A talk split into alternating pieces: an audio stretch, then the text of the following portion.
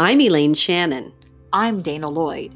Welcome to Soul Sister Conversations, the podcast where we inspire and empower you to connect more soulfully to yourself.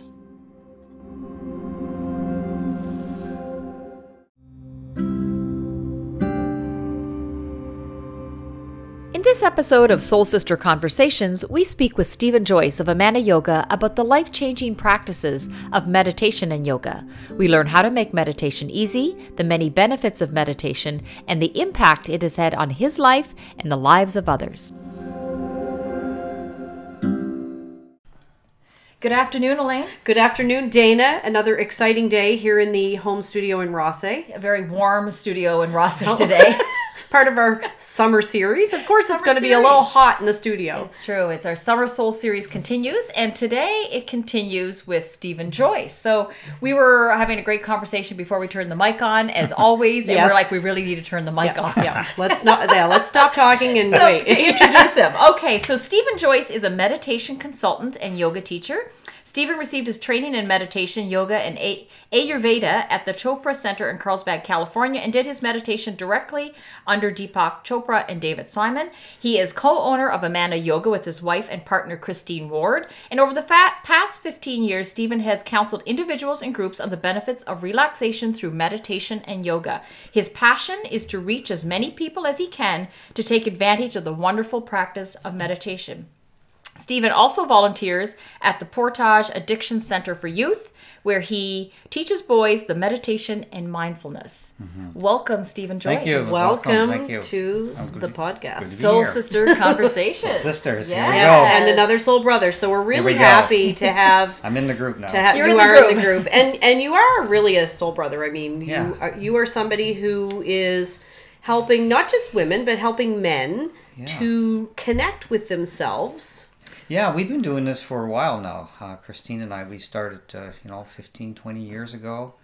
And uh, um, uh, we're seeing more and more men get involved in yoga and meditation. So Yeah. it's, it's very rewarding to see that for sure. Yeah. So let's start at sort of Yeah. your roots. How did you get interested in yoga meditation? Well, uh, I worked um, for many years. I worked at Irving Oil, Oh, really? and yeah, I, I worked. So a uh, corporate guy? Corp, yeah, corporate guy. I never thought of myself as a Oh, corporate you guy. were, well, if you're working I- for a I- company like that, I did. yes. I did work there, and, and I worked in the heating division, and, and I was about 30, 35 years old and around there, and I think that's when I really first started getting the uh, uh, an interest in yoga, particularly at the beginning, and and it, it came really easy to me.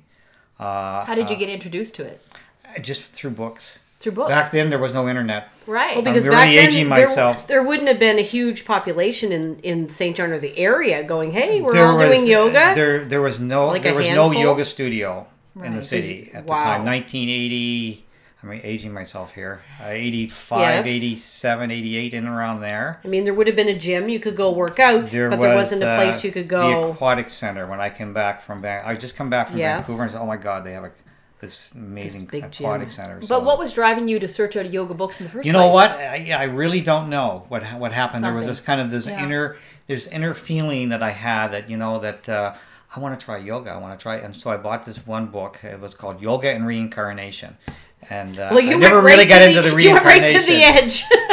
I didn't really get into the in- reincarnation part of it, but the yoga part of it really, uh, really struck me. And uh, I remember taking the book home and just start doing the poses, and they came easy. The, the Start doing poses- po- really, yeah. Start doing the poses. My very first pose is what they call these the king pose of yoga, and which which is the headstand. That was my very Which first is your one. favorite pose Start to with the headstand. day. Stand. It's my it's my favorite pose, and uh, I, I love doing it. And it was the very first pose I did, where you just get up on your yeah, in your hands and get it on your head, Mhm. and away you go up, right? And so it was my very first pose, and then I just went from Were there. you a kid that was always I don't know about you, but when I used to watch TV, Yeah. I used to I realized I was doing all these yoga poses I didn't realize I was doing while I was watching Yes. TV. Yes. And I'm thinking I was always a limber child. I'm thinking, were you a child? I was. that? I used to cross my legs and walk on my knees. I used to do that. Ah, My parents used to call me double jointed. I don't think I did. I was. you but- just you were really flexible. I was very and- flexible as a as a Because kid. I'm thinking to do a, For a sure. headstand for your Yeah. first pose,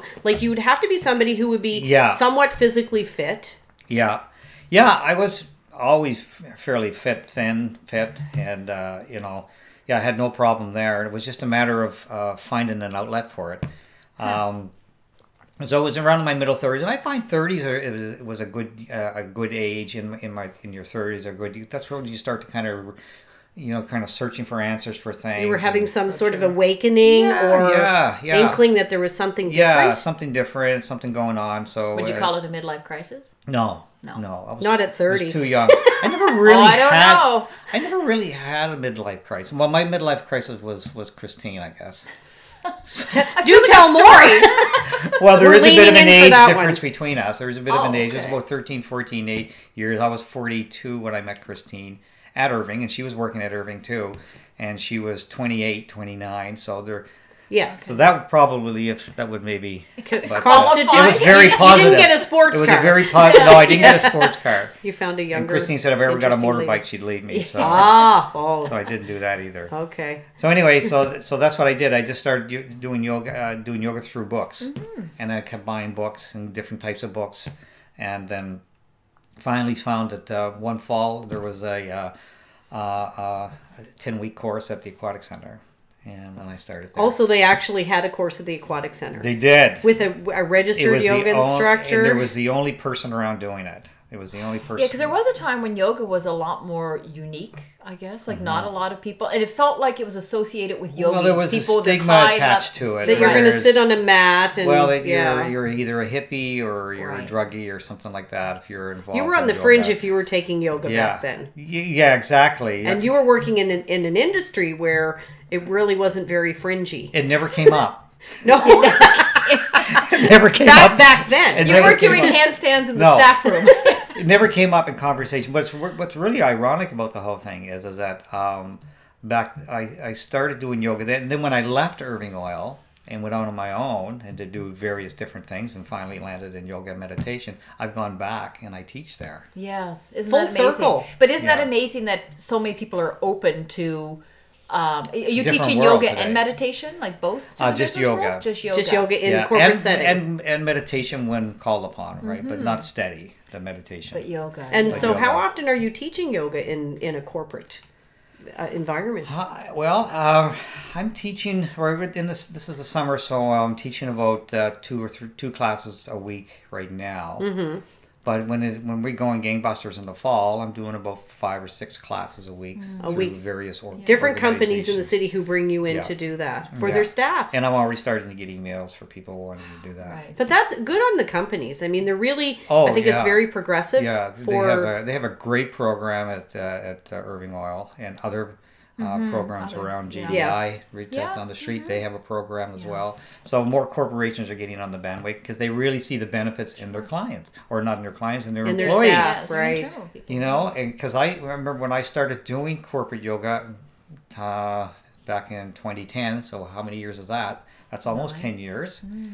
And the difference in the people doing yoga then and now is night and day. So tell me a little bit Night more. day. Like, what is the what is that difference? Well, back then it was very they were very tentative and not in shape, right? Today, people are coming to yoga in shape, right? Or looking for it, or the people who've been doing yoga all along, right?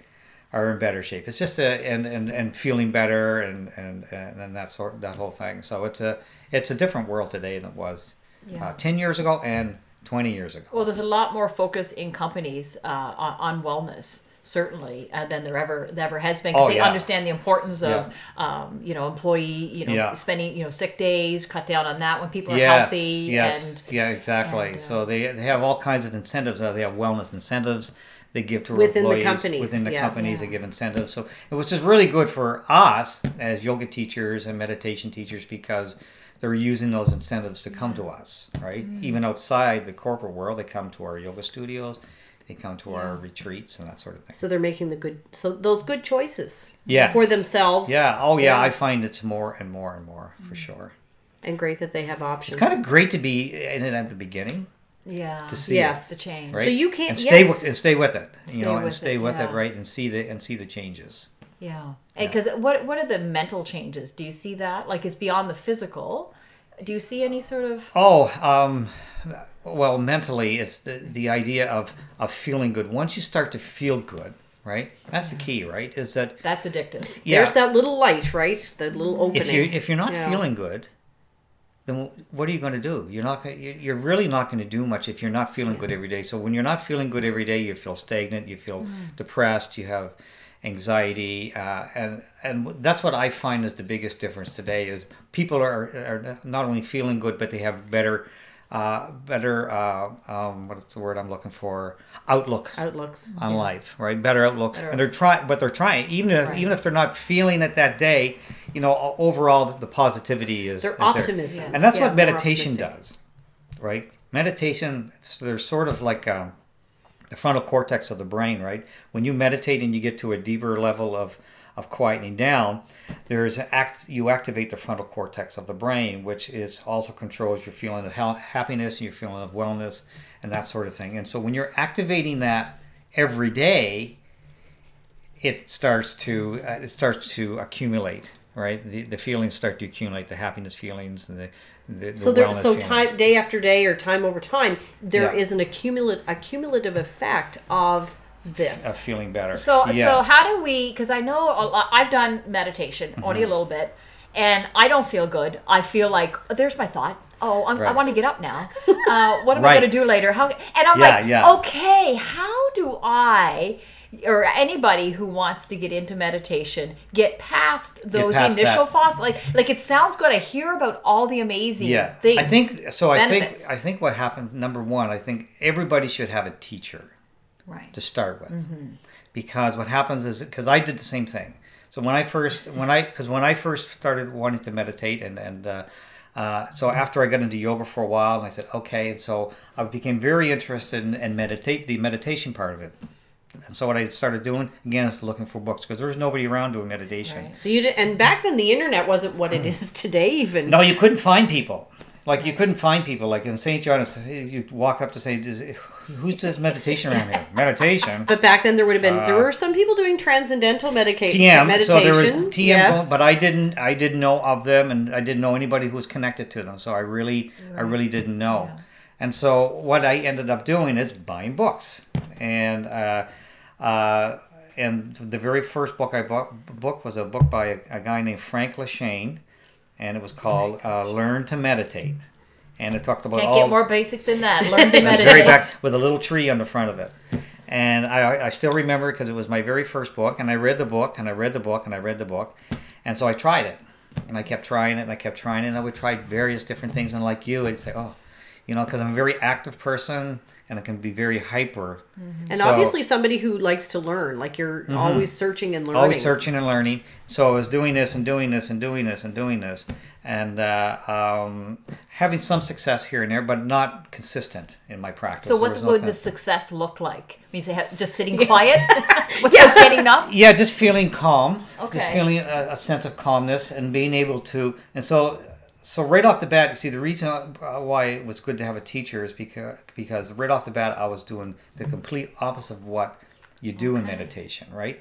Which in which was focus right? So everybody thinks that in order to do a good meditation you have to be able to focus because that's what we're taught you know Well, from, if from you're an grade active school person, Fo- Yeah. yeah, from something. school. from yes. school on, like when we're, we're in school, Pay we put attention. into elementary school, and we go from elementary school to junior high, and then from high, and we're taught what? We're taught to work hard, to study, to focus, pay stay attention. focused. I was the next Pay teacher. attention. Pay attention. Sit still. Pay attention, Right. And so you're taught that all through university, and you're paying attention, and then you're going to get pay attention. Then you're going to go out there and you're going to get that job. And what happens at work? You got to work hard. You got to work hard at your job. You work hard, hard. You're trying, right? trying. Trying, trying, trying. And then what happens is that you hit a certain age, and all of a I'm sudden, getting anxious just you thinking know, about you, that big bag of gifts you're going to get get at the end of the rainbow, Yes. you turn it over and it's empty, right? And you say, ah, where do I go from here?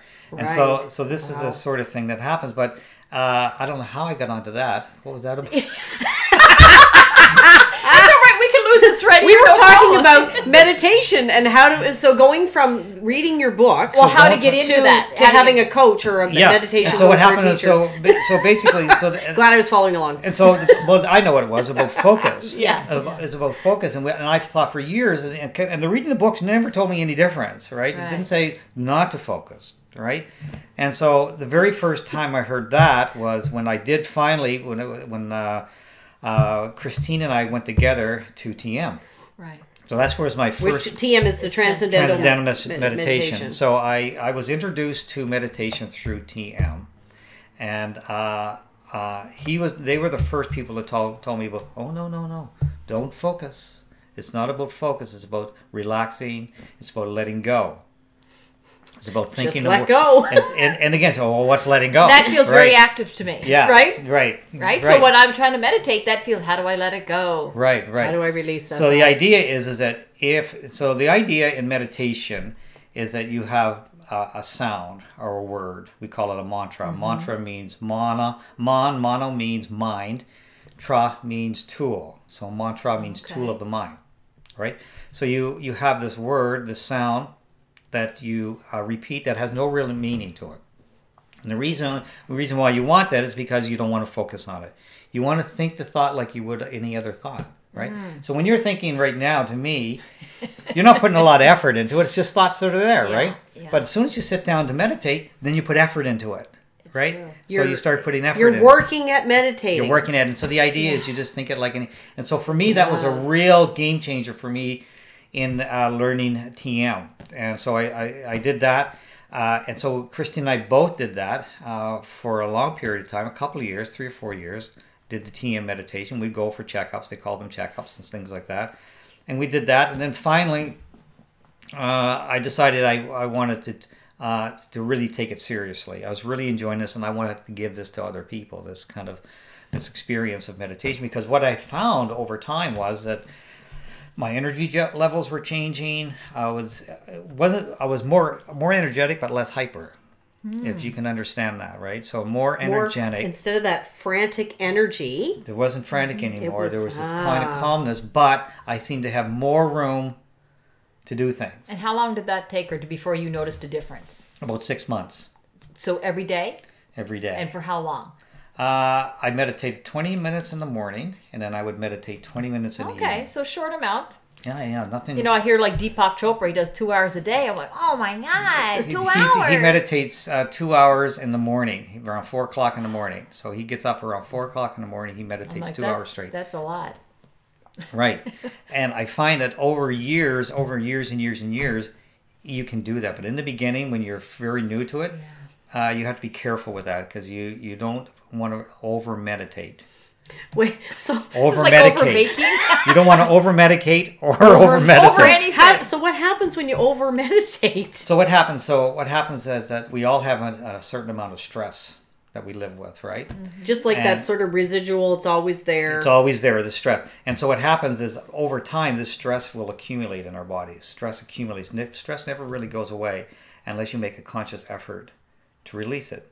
So stress accumulates in our body. From the ages of, of you know you know you know when we're children our stress levels are sort of like like a straight line across and then as we get older uh, we get into school and high school and peers and friends and and that sort of thing our stress levels start to raise and then what happens is we start to create uh, uh, uh, layers of stress that never really go away. And so what happens is, and this is why when we get older, we start getting into our 30s, 35s, 40 years old, we start having these symptoms. We can't sleep at night anymore. We can't seem to, you know, I'm, I'm a little more anxious than I used to be. And these are what we just call symptoms of accumulated stress. All right, so you have these symptoms of accumulated stress. And so this continues on and on and on throughout your life.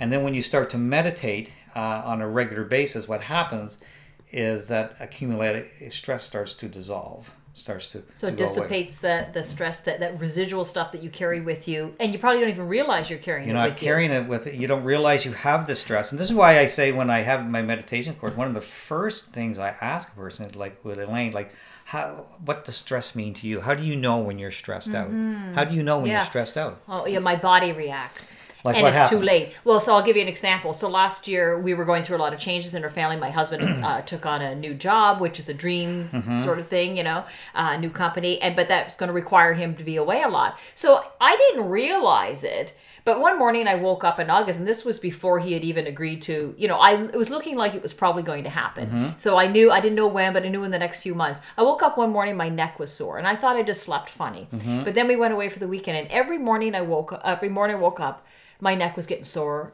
and more sore. Mm-hmm.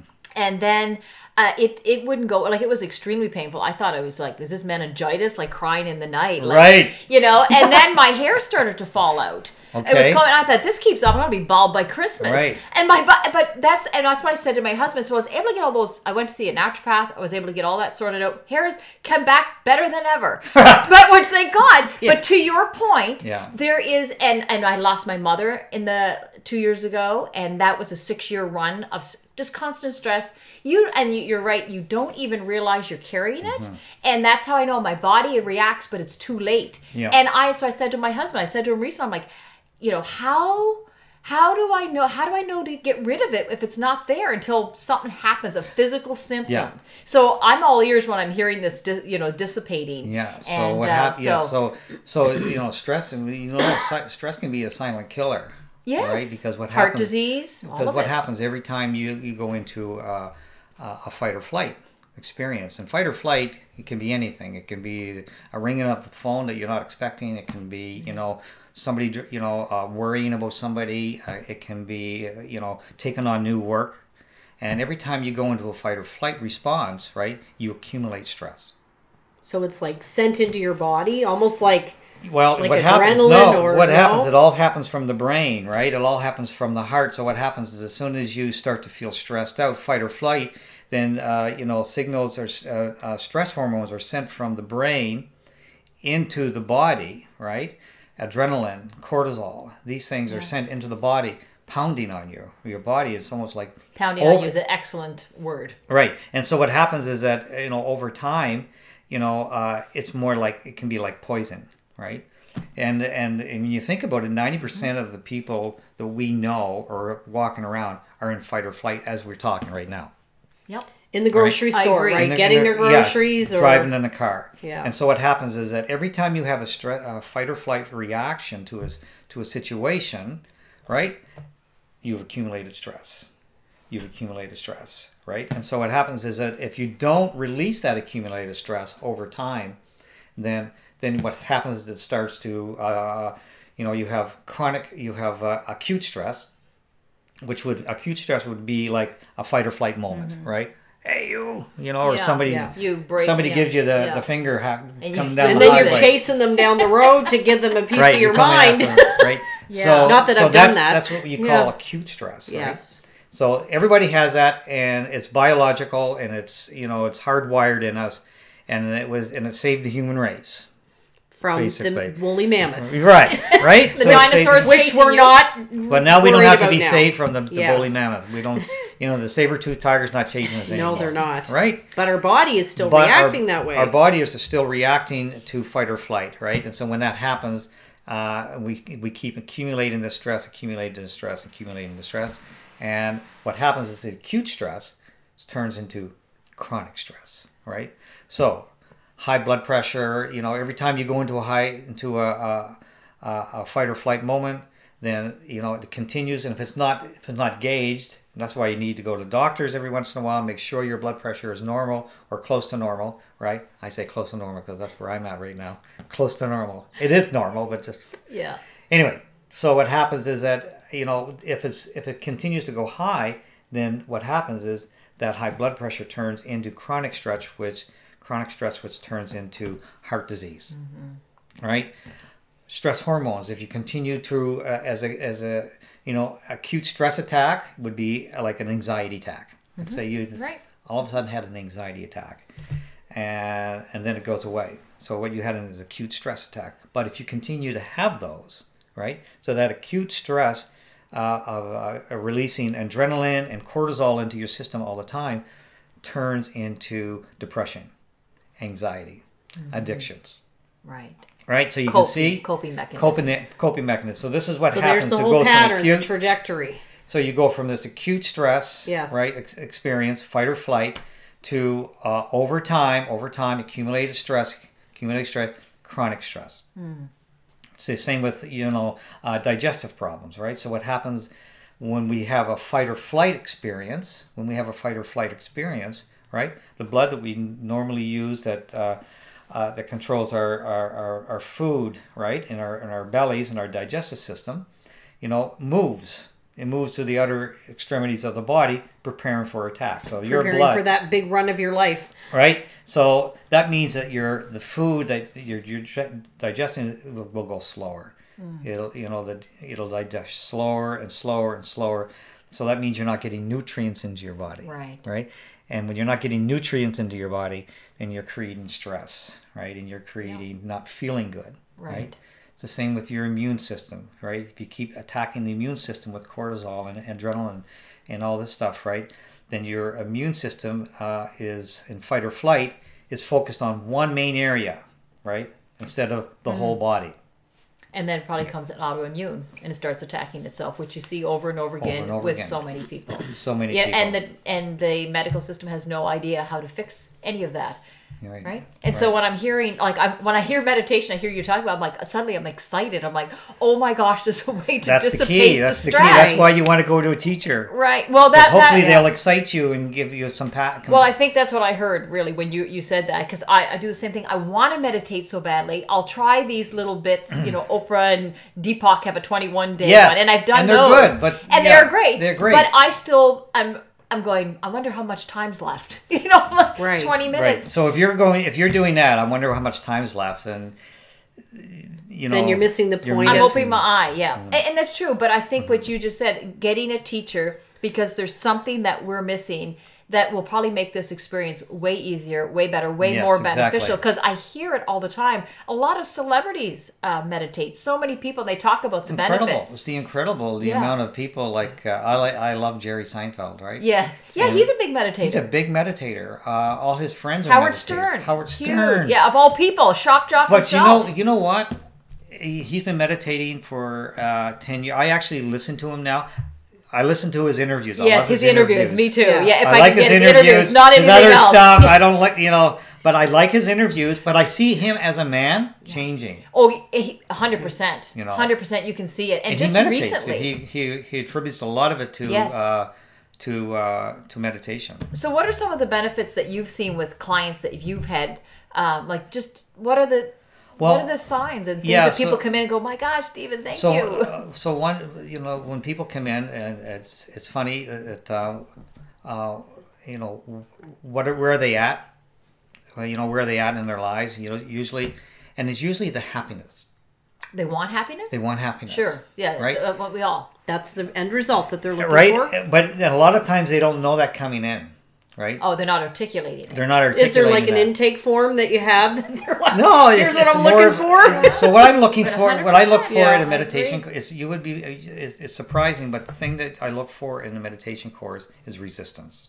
Mm-hmm. People pay a lot of money to come to a meditation course or to any course, Yes. and the first thing they start doing is resisting it.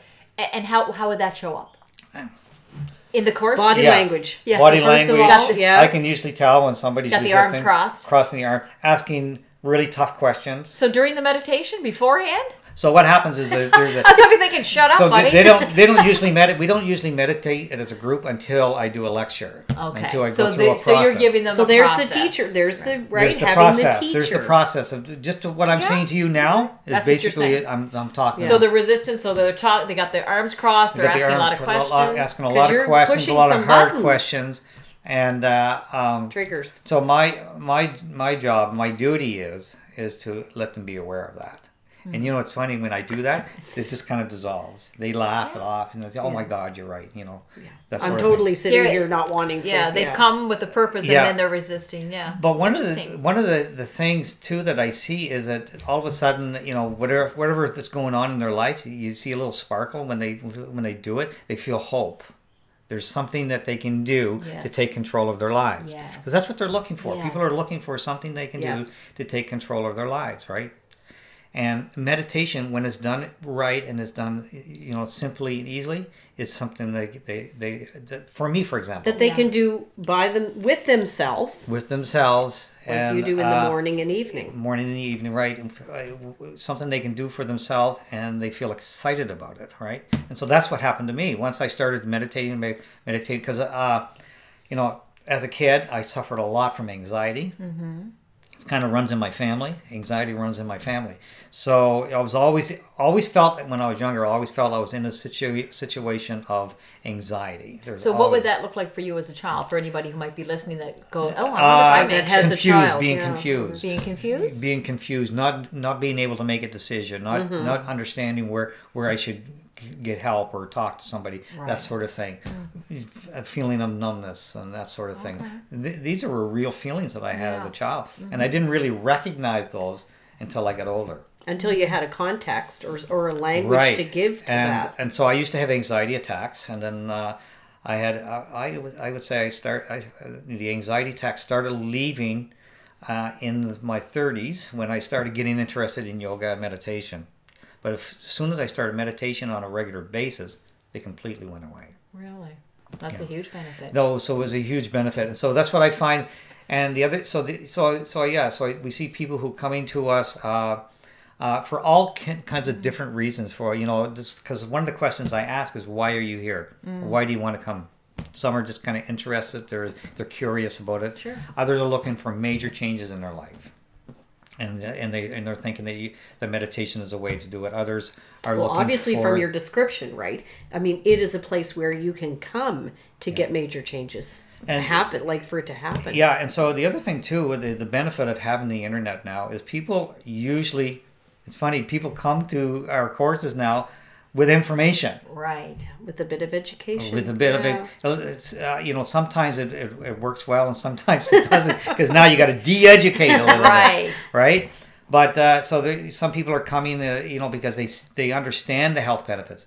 So I think the biggest thing that's happened with meditation over the last little while is that meditation was always kind of uh, in the realm of religion and spirituality, mm-hmm. right? And so what happens here, what's happened here, is scientists have actually picked it up and taken it out of that, and neuroscientists, scientists in, in particular. So they've done a lot of research. So they picked it up and taken it out of that. And when scientists get a hold of something and they enjoy it, then look out. They're going to they're going to they're going to research it to death, right? And so this is what we're have we're seeing now. So do you think that's what's allowing people to um, accept meditation Oh, because there's some yes. empirical data? There's it's not empirical- woo woo. It's not. empir- there's scientists so much, said it's yeah. There's so much empirical data data now, which TM started.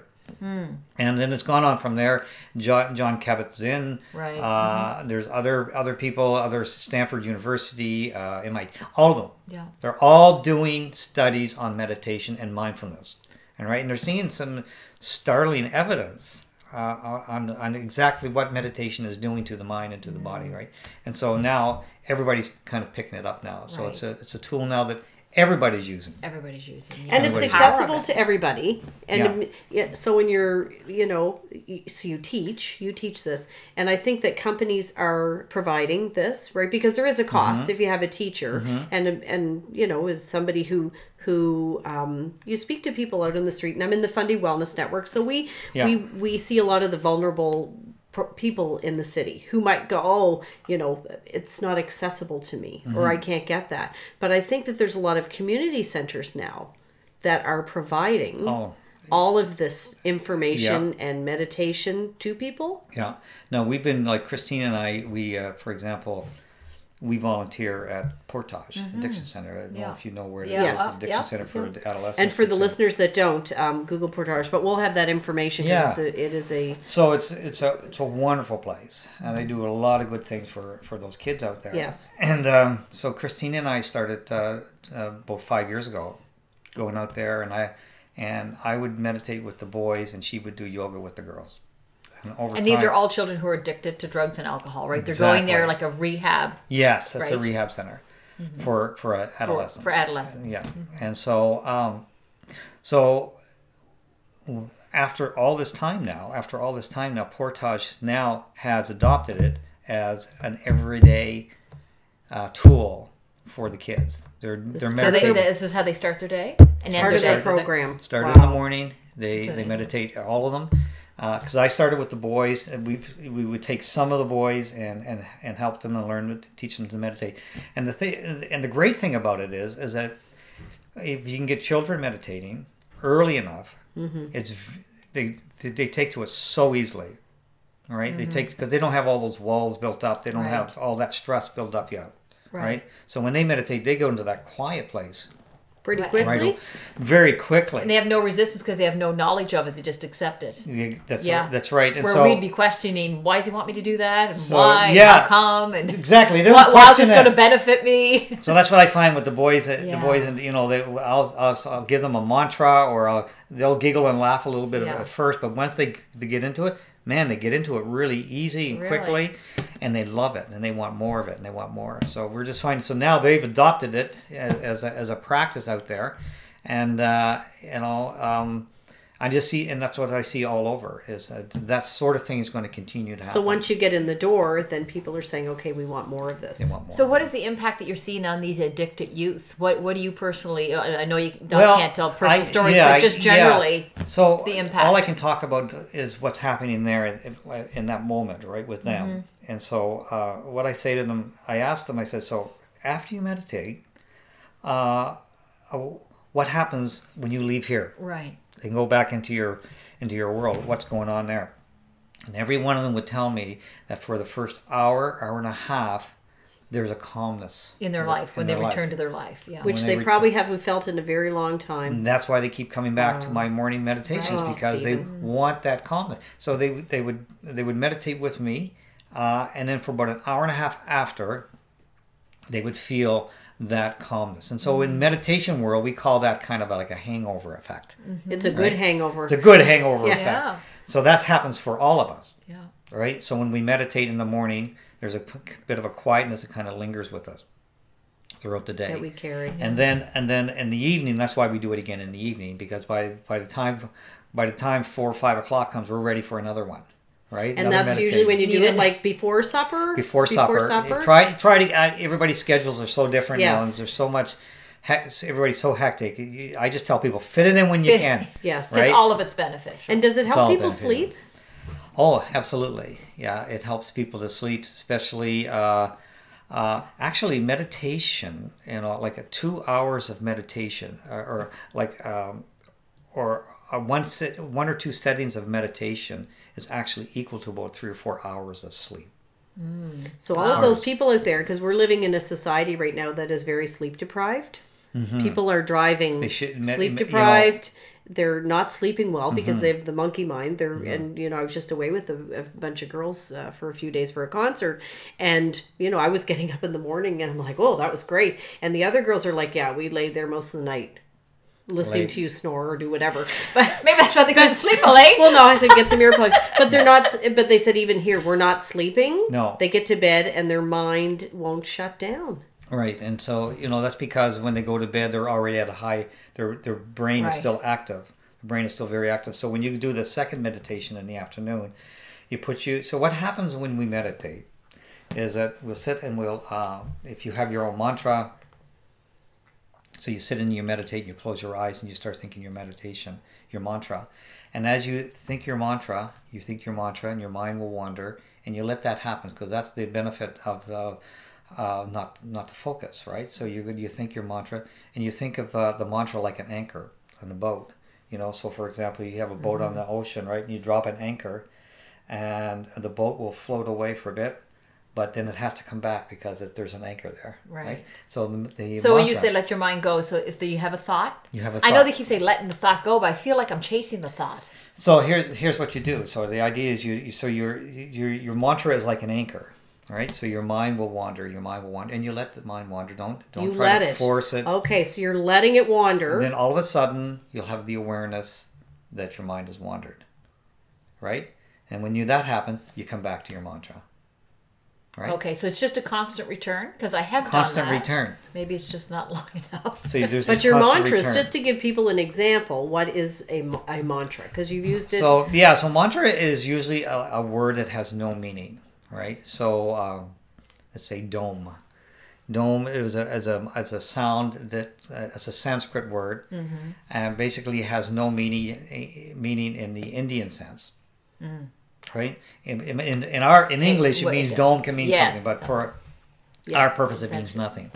And so what happens is that the intellect, right, and our ego is always looking for meaning for things. Mm-hmm. Always looking for meaning. This is a cup. This is a mic. These are glasses, right? So the mind is always looking. So, so what's happening as long as the mind is looking for something, it'll stay active. Right. As long as the mind is looking for explanation for something. So if you introduce a word that has no meaning, right, then the intellect will look at that and say, that is boring. I don't want nothing to do with it. I want to go somewhere else. So I'm going to go fishing, or I'm going to go, Yes. I'm going to go shopping, or I'm going to go this, or I'm going. to You know what I'm saying? Yeah. So the mind will do that. Then you go, oh no, you don't. You're coming back to your. So it's just repeating To your that mantra. to that boring word that So means that nothing. boring word. So the intellect. So what Ah. we do is you trick the intellect, right? So it's like a workaround. so basically, what you're doing is you're creating in meditation what we call a flow, mm-hmm. right? So when you think the mantra, your mind will wander and you come back. You think the mantra, the mind will wander and come back. You're creating this flow. Mm. And as you create this flow, right? As you're creating this flow, it's taking you into a quieter part of your brain eh, or the gap. You know, it can be your, we call it your true nature. It could be the quiet mm-hmm. part of the brain. It could be your true nature. It can be whatever you want it to be. But there definitely is a quietness happening, mm-hmm. right? And so when, then when you get into this quiet place, this quiet place, and the deeper you go, the deeper you go, then you get to a point where there's no no mantra, there's no thought, there just Really? is. And then what'll happen is you'll come out of that. Even Yeah. temporarily? Yeah. You mean? You'll say, "Oh, okay." I lost what was that? there for a minute. What was that? Wow. And then you just start. It's the like you just go into a, a nothingness. Yes, I exactly. felt that because I've done your Yeah. your meditation course. Yes. And the mantra and um and I've felt those moments quietening down. in my life. Yeah, where and, you're so you come into that quieting down, and you stay. And then what's going to happen is you're you're going to become active again, and you're going to say, "Oh, you know, where was I there? That was a very quiet." Just and then you just start So thinking just- the mantra again. So you, as a practiced a meditator, um, how quickly does it take you to go into that nice deep place where you're in flow? Can you get there fairly quickly? I can. You can. Yeah, I can. I can get. I can like. I'm. I'm Drop getting there right now. Yeah, I saw you close your eyes. I'm like, But oh, here's Stephen's the back. but I feel the energy like it's all of a sudden that we're in a bubble. Yeah. Because when you started getting really quiet and we I could talked feel about there the is. mantra, I could feel the energy. yes, changing. the energy shifted So- around this so, microphone. yeah. People, you probably heard it. So, I, so that's what happens to me. Like, so for example, I can close my eyes and I can almost be there and drop right in. and kind of drop into it.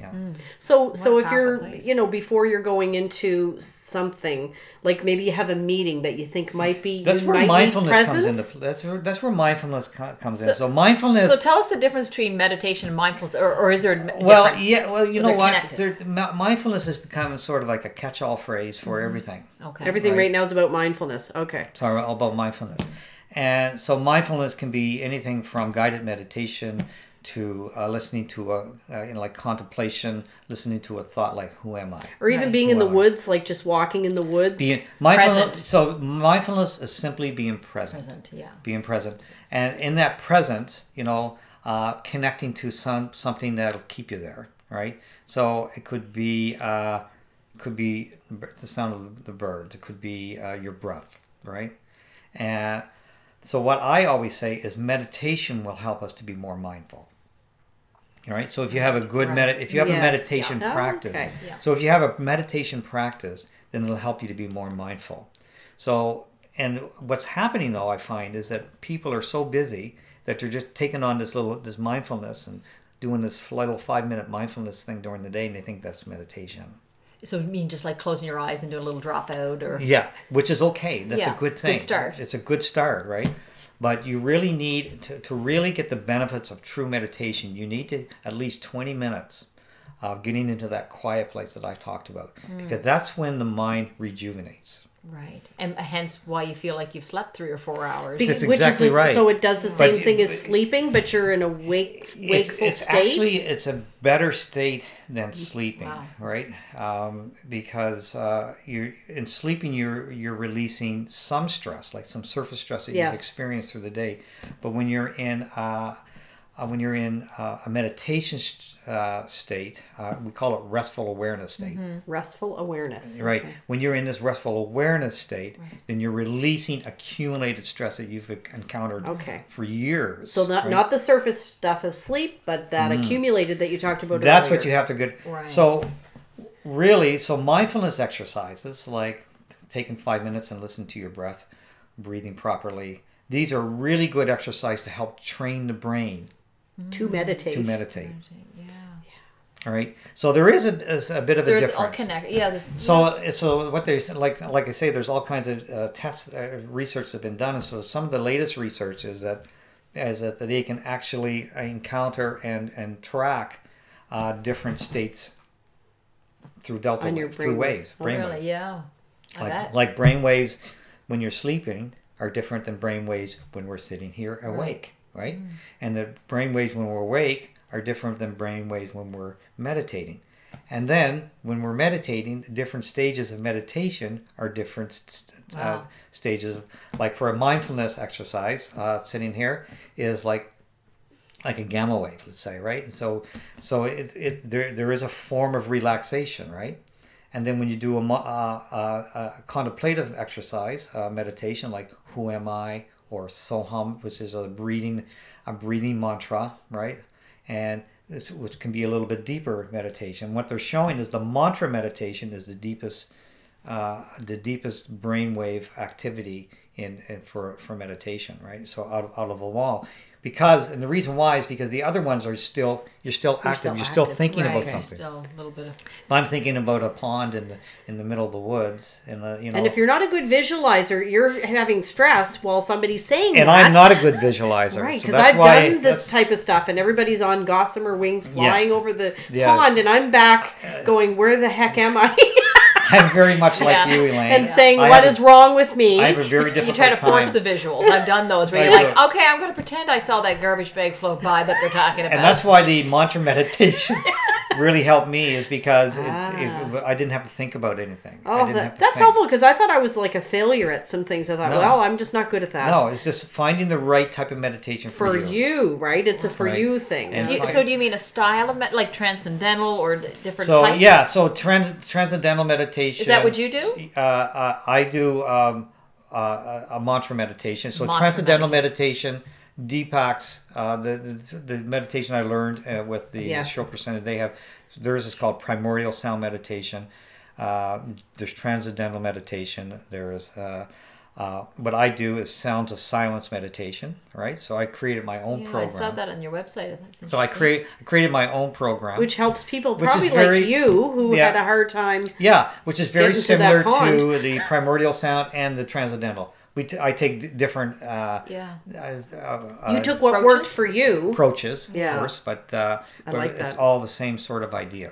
Mm. Right, so you you learn what your mantra is, and then once you get your mantra, and then you you learn the steps for that. But the idea is is to understand it's about effortlessness, right? Right. We put too much effort, and we're sitting here, especially Type A personality. All three of us. We're like, did I get an A on that? say, you know, this is going to work. the power of the So mind. for, yeah. for those who can't see me, like, my hands are folded, We're- fisted, and my, He's my eyes closed. gripping he is. He's trying to do and, it well. and that's and that's that's what happens. And I've seen Yes. people like so when you when you take the meditation course, and whether it's from me or anybody else, right? There's this kind of process, ten minute process. And Elaine, you've been through it, right, with me? Yes. And so you sit across, and uh, and then there's that moment of effortlessness when I talk to them about just being effortless, and they're sitting there, and you, as soon as you see them kind of go like this, you know, For, They're they're leaning in. they're all, it's over.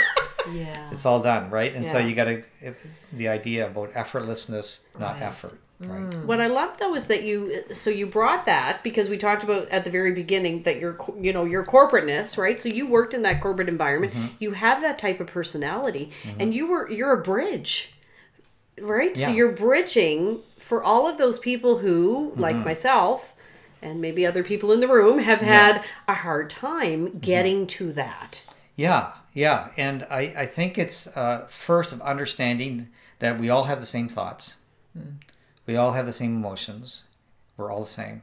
That's what connects us is our humanity, Yeah, right? exactly. So the idea is is that if I can do it, so can you, Right. right? And that's and that I think that's what it comes down to is that we're not different from each other. we're And- more the same than we're different yeah, and and uh, I think I think one of the things that I used to love to hear is that you, was when, when we when I would teach somebody to meditate, and it was that you don't know how happy I am to know that I don't have to worry about my thoughts. Right. Because everything where everybody talks, especially new new people doing meditation, is I have too many thoughts.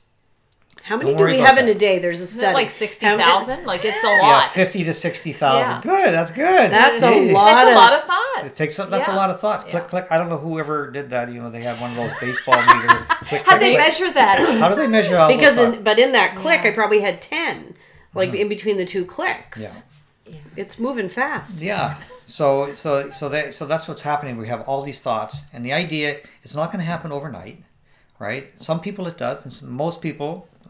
Let's talk about the overnight people because this was our pre before we turned the microphone on conversation because we talked about the difference between men men and women and their how they take to meditation. Yeah, yeah. I, I like uh, I was saying to you guys before we we started is that um, it's a, it's it's only my own anecdotal information. It's not nothing that's been researched or anything, but just something I've Your seen observation. in this environment here in si- in this area. Maybe it's different in other areas.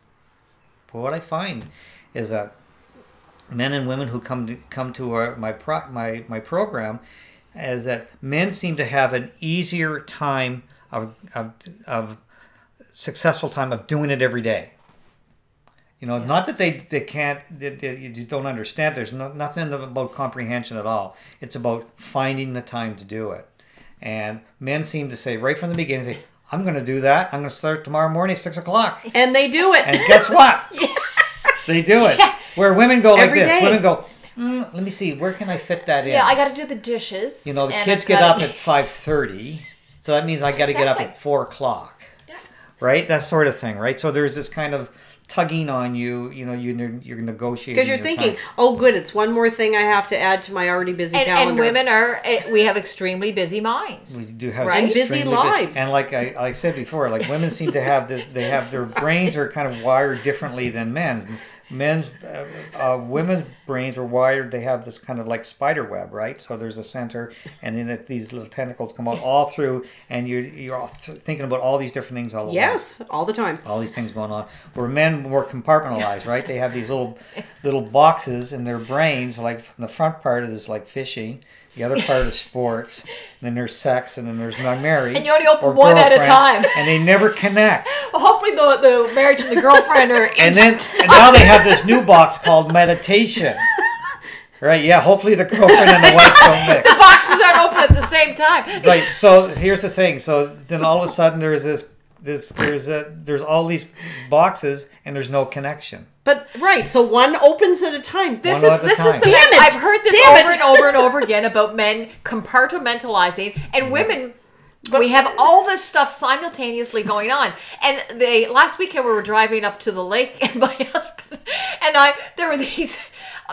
The, one little squirrel had just gotten run over, and the Oh. other one was like running around it on the road, and, and we are like, "Oh, the poor guy!" And my husband was joking, like, "Fred, it's his friend, Fred." I'm like, "It wasn't his friend, that was his wife." I mean, the poor lady had so much to think about; she couldn't even cross the street. She got struck by a car. it's funny and I'm thinking, yeah, she's carrying too much stuff. right And so I can see that is probably part of my reason when I've tried meditation. I've had, I don't even say semi success. You mean, you feel like, I, I think I'm doing pretty good here, but I'm having all those thoughts while I'm meditating. I had this one. You made a laundry list. So funny. I I, made a had this, I had this one couple come, and they were. yeah, Oh, that's husband fun. Couples, I love that. Yeah. And it was so funny because it was just a classic symptom. What I was talking about, right? You had both very eager to do this, right? And and then uh, so I would I taught them both how to meditate, and uh, they went home that night. And he found a place to he just found he just snuck off on by himself. Sure. Didn't even tell her. And and right? made it created a meditated, beautiful and space. she didn't yeah. get a chance because she had to feed the kids. this is why she get hit by the car like You know? a chipmunk. right? And she Too came back the next day. She goes, "He he meditated. I didn't get a chance to meditate." So how do but how do we change like so this Well, here's that what I is think. a whole the- societal change. So what I started doing is I started thinking about that, meditating on it, saying, well, "How do we do? What do we do about this?" And I started thinking is that, you know, the whole family has to get buy-in. Yeah. All right, so the the whole family has to get buy-in on what you're doing. So that means if Elaine or Dana, you're meditating, you're starting meditating. When you come in the door, You and need you're going to go meditate. You say, "Excuse me, whoever's here, come here right now." Right? I'm going to go meditate for 20 minutes. Goodbye. Sort it out. Yeah, sort it. Stephen, Right. do d- you Don't, have children? Yes, I don't text me while I'm meditating to ask me where the peanut butter is. I've been on the toilet and have received um, notes under the door and the dog's paw as well. Like, could you just sign this for school? I know. So I had this one It's lady. I had this one lady, and if she's list, she might even be listening to this because she's she's very much into this. My stuff. husband's listening to And this. so I, I had this one lady who uh, she was very eager to learn to meditate, and so uh, I taught her to meditate, and I said, "Okay, now you come back tomorrow morning, uh, nine o'clock, whatever time it was, and then we'll go over it again, and we'll go again." So there was a group, and I said, "Okay." She came about a half an hour early, and she was crying, and we are saying, "She goes, I could not find a so." For, in order, she had a wife and three kids, or a husband and three kids and for in order for her to find a place, she had to go into she would go in the garage in the van and lock the door. This is this Good, is how good, it's done. whatever it takes, I- lady. that's when I first started seeing. it. I was like, Honestly. oh my This- god, right. this is insane. Yes. This is. But this is So- this is the this is the planet we live on. This so is the some- demands So of somehow, somehow you have to be just as self in this period. You have to be You have just as selfish Yes. as the Selfish guys. slash 'Cause- self 'cause care. I know even with my wife, Christine and I, we go away somewhere. I'm already hunting for meditation places. Right. And she's And trying she's to figure not. out how to rearrange the furniture in the hotel she's- room she's to make it to the get you to yoga. desk, and I'm finding a meditation Yeah. place that I can quiet. Oh. See what I mean? The Yes. difference, right? And and that's you know whether it's going to the gym, anything you have to make the time if you Yeah. want to make it happen. So, You got to. You have to make the time. Yeah. You can't negotiate it. It's So this is where my my priority management comes in. You go and you put it in your calendar that Yeah. that is your time, uninterrupted time. get, get buy-in from your family. yes. So the, make sure that they know that you're That you're serious doing about this, This yes. is something that you're. Re- this is something you Yeah. really want to do, and you'll be surprised at how helpful that is. There's the right? communication. You need Yeah. to communicate with people what you want. Yeah, exactly. So so that helps a lot, Yeah. right? That's funny as hell. What still surprises you about meditation? Uh, it helps you In my own practice? Yeah. Well, I think I the, the, the thing is is that I find that I'm continually growing in some way. You know, like uh, I just when you think you all of a sudden you just start to understand about different stages stages of consciousness, right? Like you've been in a state of consciousness for a while, and all of a sudden you change, right? So uh, that's what I'm really starting to look and see now is that you know like you know you know that there's stages of consciousness we're all in, and, and so and then and then all of a sudden you kind of will move out of the state of a consciousness and go into another state of consciousness. Like And how do you know that? well, you, you don't you don't it a really feeling? It's a feeling. So what, uh, the, the only way I can explain it is that that information and knowledge changes in different stages of consciousness, right? So all of a sudden, aha, I I know I know I understand this better. I understand the situation, but I can for some reason people aren't triggering me like they used to, Right. right? I like so- that. Yeah. Yes. Yes. and so Because what I call it returning to your highest self. Yeah. And so I like how this meditation would fit into that because there's sort of practical ways you can return there, but this seems like a really good way to deeply i- It get connected to your original self. So eh, it, it- eh, you get connected to your original self for sure, or I, we call it true. I call it true nature, mm-hmm. right? You get connected to your true nature, and it's through your true nature. So, so when you start to go inward, you know this this journey takes you inward, not outward, right. Right. So when you go inward, so what you're dealing with inward is emotions and feelings, and uh, intuition, right. and these things. And so you start to deal with that on that level. And then all of a sudden you just notice things. You notice your feelings more. You notice what feelings you're having in the moment. And that's where mindfulness plays such a point. So for example, say uh, say Elaine made me angry in a moment. So so you just made me angry and I'm starting to feel all of a sudden, oh wow, I'm angry here. I don't want to hold on to that. Right? Rather than holding on to it for a couple of days and then saying, okay, I can release it now, or holding on to it, then becomes a grudge, Yeah. right? Then- and resentment. yes. And then you've uh, got this accumulated uh, stress. Now you've got this accumulated stress, Mm-hmm. right? That now now that that grudge, that anger has turned into something. So when you what I've learned I'm learning to do is to take that anger in that moment and release it right then and there. And do you do that through a meditation? Do you go to instant No. no? You just know that You're you just want release releasing it. it. Yeah. Not Yes. just, but and so this is so interesting because this is what I talk about in my book about this returning to the highest self. Right. And so you're given all these ways to return Mm-hmm. because that's so interesting you said that you're not meditating to do it, but because you've been meditating, it is putting you in that state where you know how to return there Yeah. more quickly and willing to release it because it serves Yeah. you Yeah, sooner, quicker, better. Yeah, it's like Yeah. it's like learning. Like for example, I was I remember when I was younger, I was in a, a, state of consciousness uh, that was like a little bit of depression, self pity, Mm-hmm. anxiety, that sort of thing, right? And then when I moved out of that state, I could see it. Yeah. All right. So when every time I started to go into it, I could say, "Oh, I don't want to go there," right? Mm-hmm. And so w- then, what? Then once I stop going there, then I'm then I'm in a kind of a another state of consciousness. Now you've moved into like a willingness state of consciousness, and then there's courage state of consciousness. Yes. Then there's you know Right. there's all kinds of states of consciousness that uh, that there, and that's what I that's where I'm finding myself now is doing that right. That's and what happens cool. is that if you don't if if you can get rid of those experiences you know like for example coming over here today i was a little nervous thinking oh you know usually i'm not doing i don't like to do these things very often right I, you know i'm i'm usually a bit of a loner when it comes to these Yes. things i'm usually kind of doing my own thing so these are uh, can make me feel It's a different experience, It's a and you didn't different know what to experience. expect. and so my first thought was okay you're feeling stress about that Hmm. you can either hold on to that stress or you can just let it go now you know you Yeah. permission give yourself permission to let it go and then and then then what's happening you're not accumulating you're not you're not holding on then then you're like you're, you're letting it go Just took a breath there. That so good. so by the time you get here you feel good about it Yeah. right And excited. So- but and- you're also yeah. acknowledging. So so Mm-hmm. you're looking at that emotion and you're having a bit of a conversation with it. i do i do And instead of instead of holding it like that, talking to it. there's a sense and when you do that there's a sense of freedom that comes from Mm-hmm. it like you're letting it go right now you know if i start to worry about something like you know i don't know where it came from all of a sudden all of a sudden now there's that's there all of a sudden i became aware of my emotions and, and the fact that i'm holding on to them Mm-hmm. and uh, you know understanding like anger is like poison Yes. to the body right Yeah.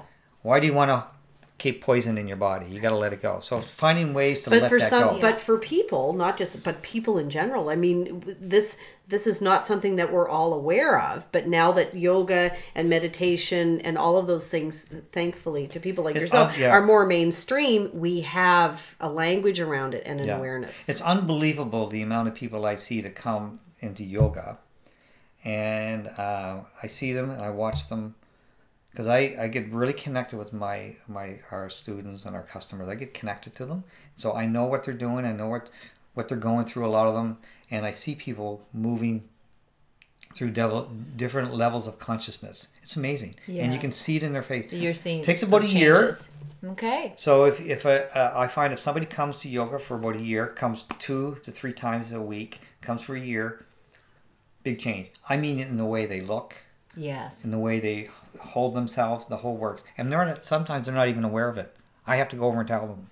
Well, as we, we talked about, uh, you don't have to say your age if you don't want to, but we were talking about before it, uh, before you got here, Elaine and I are in the kitchen. I'm like, so Elaine, um, how old would he be exactly? You know, just curious. And she said your age, and I was like, get, I thought you were, I would have begged you 20 years younger. Oh, that's nice. I And, you know, like that. almost, I was like, get out. I'm like, well, whatever he's doing, I'm going to start you adopting. do, but you have a you have Yeah. a lightness of Yeah. spirit that I think makes people look and it, when you're around them feels youthful. Yes. Yeah. Well, I'm around youthful people. Yes. So you, you know you you uh, you attract like-minded people. That's what I find in this in this kind of work and this kind of career, this kind of life. You you, you attract like-minded people. and also calm or be, you you get to meet these people who become calm and conscious Yeah. and there's you know stressful is aging yes. It- you ages you a lot right Yes. and, and so it's Yeah. so hard on our bodies and uh, so obviously doing the meditation and the yoga i was like okay There's like it's a I'm little bit of a fountain of youth and you know, and I just kind of avoid people who maybe just you know like I don't I'm not rude or anything like this, but in the, you ever heard of the Desiderata? no There's a, this is a go this- go Go plaza. placidly Yeah, in the yes. noise and the haze Yes. and remember what peace there is in silence. Anyway, so there's that. Anyway, in there it says uh, avoid loud and aggressive people. They are vexations to the spirit. So it says that in there, and that's what I, you know, Yeah. I really, you know, try to do that. I, I try to be around like-minded people, people who are thinking yes, like me, who want to be like me. Christine and I are very fortunate because we, you know, we we met and we're both uh, we have like-minded ideas in yoga and meditation. We've Mm. been very fortunate that way. and you so you both have a, a beautiful partnership around that too you know in Yeah. Mm-hmm. your in your work and in you know your life at home Exactly. Yeah. you're so, very you're fortunate yeah. Yeah. It but is. the, but you're seeing more couples coming We're seeing more couples yes. uh, coming to yoga, especially the yoga. We're finding more and more and more Yeah. couples coming to the yoga. The men are hard to get in there, and What what are they afraid of? well, they're afraid of looking bad. Their positions you mean getting in They Oh my afraid- gosh. How vain they are. Well, I think you know, it, it's not more about vanity. It's competition? It's, it's about um, it's about uh, being embarrassed. It's about being embarrassed. Looking foolish, doing yeah. Right. And so what happens is they is that uh, and a lot of times you know uh, they're right. You know that you know they're struggling. Women own yoga now. You know, uh, yoga is a is a is is uh, is a woman's. Uh, women have adopted it and taken it as their Yeah. own, especially in the Yes, West, yes, right? yeah. And, uh, and so they know a lot about yoga. They love it. They embrace it. It's a s and you know if you want to call it a sport because it really isn't but No. when when you get men there right it almost have this- feels Become like a competition. well, I have this funny story to tell about a guy. He uh, he is a he was a jock, right? And he was an NHL hockey player, a really good guy, and uh, he used to uh, taunt the guys that would come. It was at a corporate setting, and the guys that would come to yoga.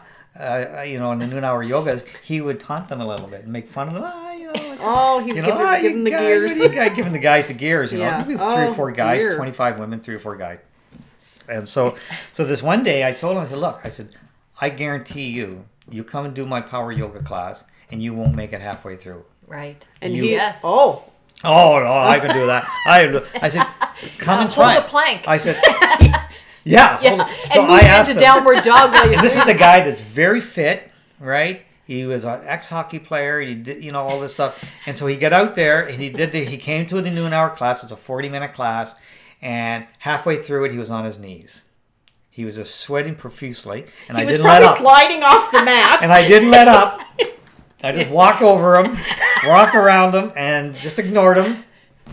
And then after the after the class, he came to me and he said, uh, he goes, I apologize. He said that was quite a work. He's I didn't know yoga was like that. and ever since that point to to to till he stayed at, at uh, he he he came to my yoga class Yeah. and he knew he was a proponent. Then he was bringing guys, Bringing guys, yeah. right? So that's what happens. Is but there are a lot a of NHL attached. hockey players like Oh, especially the- goalies goalies are doing yoga Yeah, everybody's you know like uh, For yeah, athletes very much see it as a as a way of Oh. uh, Because it's beyond stretching. I think people still might have some idea if they've never done it. Think it's always about stretching, or and, and that's part of it. I've never you never feel so good as doing a yoga class, but a power yoga, holding a Yeah. pose, Oh. you know, doing a tree pose, holding that while Yeah. you do some advanced move, like Yeah. you are sweating, like it, sweating. and it's It's amazing. a- it's like how can I sweat and I'm not even like I'm not running. I'm not. it's incredible. It's incredible. It's incredible what you see in the yoga studios with the women in the yoga studios, and uh, it's incredible what's going on in and there. yoga Yeah. is for every body every body Yes. and every everybody and every body Yes, exactly. Debunk Yeah. some fears about yoga. What are the reasons why people won't do it?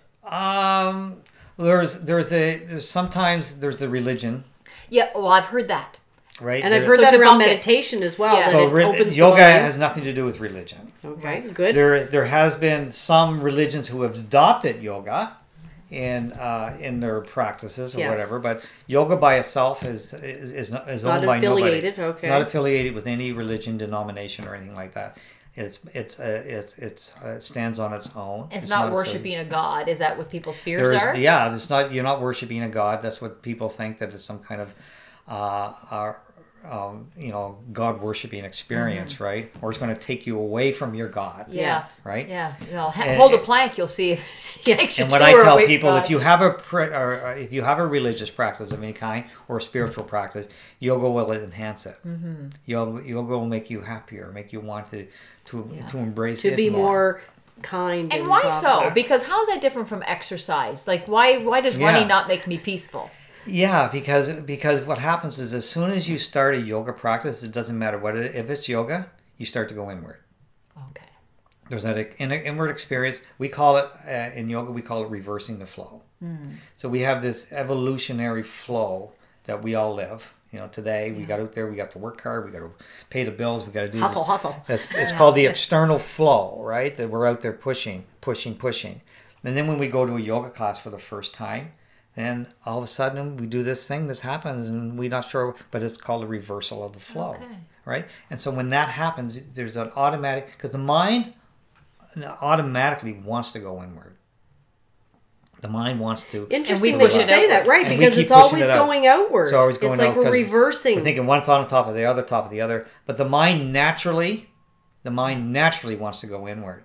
So when you go to a yoga uh, class for the first time, right, there's that experience. You go home, wow. So you are at, so when you're doing that and you're on the mat and you go inward, you're actually back to your true nature. True nature, Mm-hmm. that quietening down.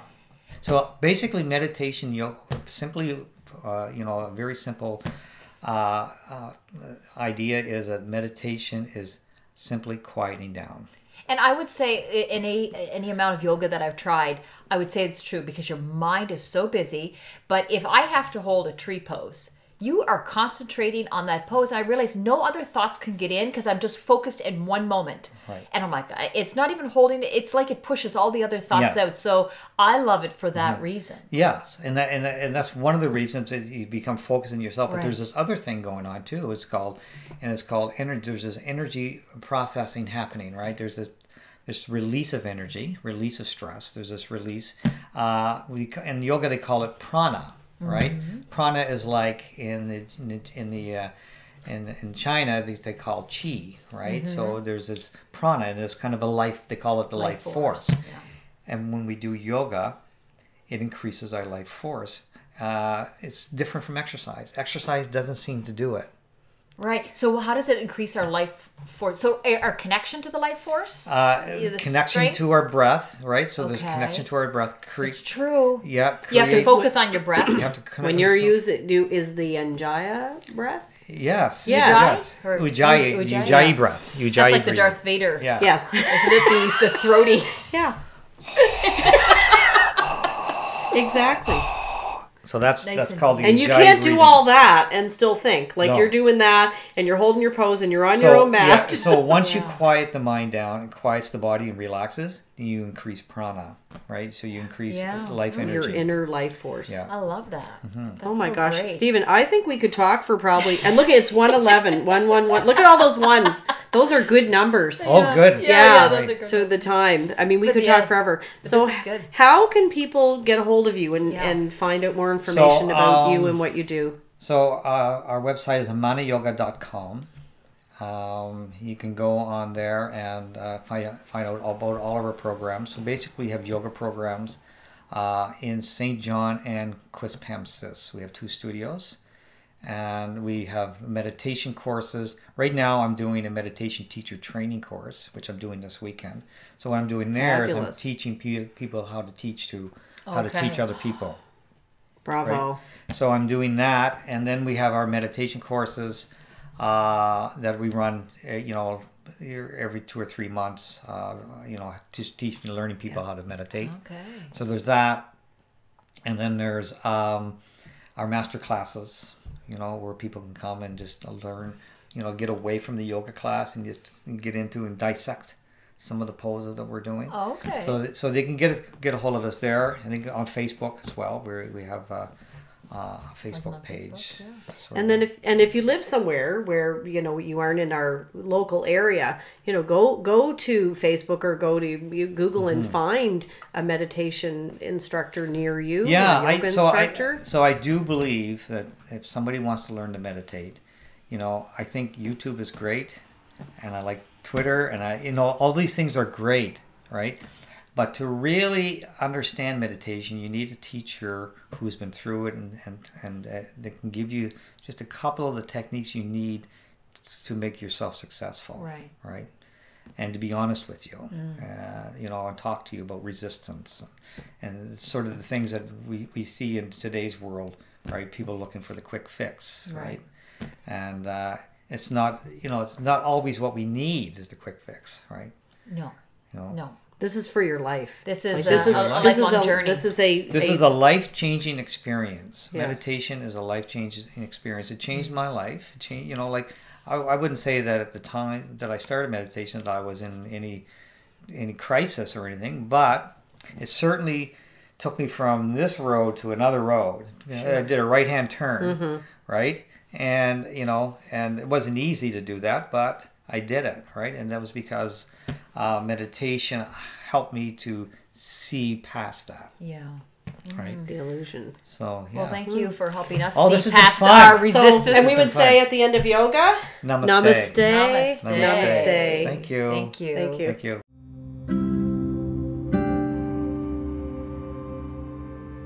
I'm Dana Lloyd. And I'm Elaine Shannon. You've been listening to Soul Sister Conversations, the podcast. You can connect with Dana at danalloydleadership.com and you can connect with Elaine at elaineshannon.com.